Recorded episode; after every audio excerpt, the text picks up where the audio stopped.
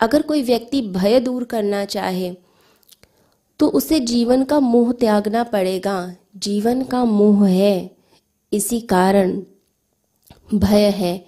जैसे ही मोह का त्याग हो जाता है, वैसे ही भय भी दूर हो जाता है।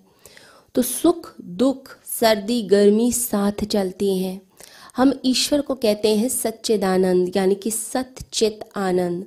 हमने आनंद शब्द क्यों लिया? क्योंकि वो सुख और दुख के पार की अवस्था है। सुख हम चाहते हैं, दुख नहीं चाहते हैं हम। लेकिन सुख चाहेंगे तो दुख मिलेगा ही मिलेगा। परमात्मा क्या है? परमात्मा आनंद की अवस्था। यानी कि उस आनंद के विपरीत कोई शब्द ही नहीं है। वो परम आनंद है, सुख के भी पार, दुख के भी पार। दोनों चीज़ें उनमें समाहित है। मान भी, अपमान भी, फूल भी, पत्थर भी, सब कुछ परमात्मा ही है। बस इसी को समझना योग है, इसी को समझना ध्यान है, इसी को समझना समाधि है, जब हम इस बात को समझ जाते हैं। लेकिन लोग क्या करते हैं, आनंद को भी सुख का प्राय समझ लेते हैं, उसे भी सुख बोलने लग जाते हैं। तो भगवान बुद्ध ने इसके लिए शब्द बोला, परम शांति, यानी कि वो आनंद की अवस्था, परम शांति की अवस्था है। लेकिन जो भी है, वो दो के पार है, ये याद रखना है। तो करना क्या चाहिए ज़िंदगी में उस अवस्था तक पहुँचने के लिए? सबसे पहले चुनाव करना बंद कर दीजिए, मांग करना बंद कर दीजिए। चुनाव रहितता में चॉइसलेस अवस्था में पहुँचना शुरू कीजिए। सुख भी है और दुख भी है ज़िंदगी में। किसी एक को मत पकड़ें। सुख आए तो उसमें शांत रहें, दुख आए तो उसे सह लें। दोनों में से एक पकड़ेंगे तो दूसरा चिपक जाएगा। मान अगर मांगते रहेंगे तो अपमान तो मिलेगा ही मिलेगा, क्योंकि दोनों चीज़ें जुड़ी हैं। तो योगी क्या करता है? एक्सेप्ट करता है, तथाता की स्थिति में आ जाता है, एक्सेप्टेबिलिटी में आ जाता है, चीज़ों को स्वीकार करता है। जब किसी व्यक्ति को सुख नहीं मिलता तो उसे बहुत दुख मिलता है। यानी उसे दुख लगता है कि क्यों नहीं मुझे सुख मिला? और अगर मिल जाए तो फिर लोभ पकड़ लेता है। वो जो सुख था, वो कम लगता है, वो व्यर्थ हो जाता है। बल्कि लगता है, और सुख मुझे मिल जाए, मैं और प्रयास करूँ और सुख का तो कहीं भी शांति नहीं मिलती। पीछे के द्वार से दुख आ ही जाता है। तो हमें अपने आप को समता में लाना है, स्थिरता में लेकर आना है। एक बात याद रखिए, जब आप चुनाव छोड़ देंगे तो इसका मतलब ये नहीं है कि दुख आपको नहीं मिलेगा। दुख और सुख तो आते जाते रहेंगे, लेकिन हाँ आपको फिर फ़र्क नहीं लगेगा।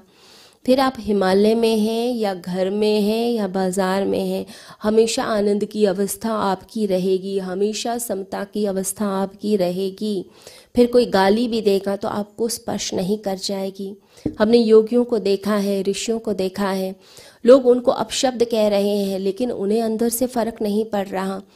अंदर आनंद की अवस्था है, खुशी की अवस्था है, शांत अवस्था है। वो अपने उसी शांति में, आनंद में हमेशा रहते हैं। कोई पत्थर भी माँगता है, कोई पत्थर मार रहा है तो भी वो शांत है। कहते हैं, भगवान बुद्ध के शिष्य मोगलैन जा रहे थे रास्ते में और पत्थर लग गया और पैर से खून बहने लग गया। तो सारे भिक्षु परेशान हो गए कि कैसे बंद करें, क्या दवाई लगाएँ। लेकिन मोगलायन जो थे, वो दोनों हाथ जोड़कर ऊपर आसमान की तरफ़ देखने लग गए और प्रार्थना में खो गए। भिक्षुओं को लगा कि ये कोई प्रार्थना का समय है, चोट लगी है, इसका इलाज करना चाहिए। लेकिन वो परमात्मा की प्रार्थना में, परमात्मा के आनंद में डूबे हुए। जब बाहर आए तो भिक्षुओं ने पूछा कि ये क्या बात हुई? अभी चोट है और आप प्रार्थना करते हैं। तो मोगलाइन ने कहा, कभी मैंने किसी जन्म में किसी को पत्थर मारा था। उसका फल मुझे प्राप्त हो गया। ये अंतिम था मेरा। अंतिम फल मुझे भोगना था। इसके लिए परमात्मा को धन्यवाद करता हूँ। तो योगी धन्यवाद करता है, दुख मिलने पर भी। सुख मिलता है तो भी धन्यवाद करता है। वो समर्पित हो जाता है। जब हम फूल ही फूल मांगते हैं तो पत्थर मिलते ही मिलते हैं। दोनों का त्याग कर देना मांग ही विक्षिप्तता है। जहाँ मांग है, वहीं पागलपन है। कृष्ण कहते हैं, गीता में कि समर्पण के भाव से ज़िंदगी को जियो, समर्पित हो जाओ। कहते हैं, कबीर कहते थे कि दो पार्टों के बीच में, चक्की के जो दो पार्ट हैं, हर कोई उसमें पिस जाता है। तो उनके बेटे कमाल ने कहा कि दो पाटों के बीच में तो सब पिस जाते हैं, परंतु जो बीच की जो डंडी होती है, कुछ दाने उस पर चिपक जाते हैं और जो चिपक जाते हैं, वही बच जाते हैं। तो जो परमात्मा से चिपक गया, परमात्मा से जुड़ गया, वो तो बच ही जाएगा।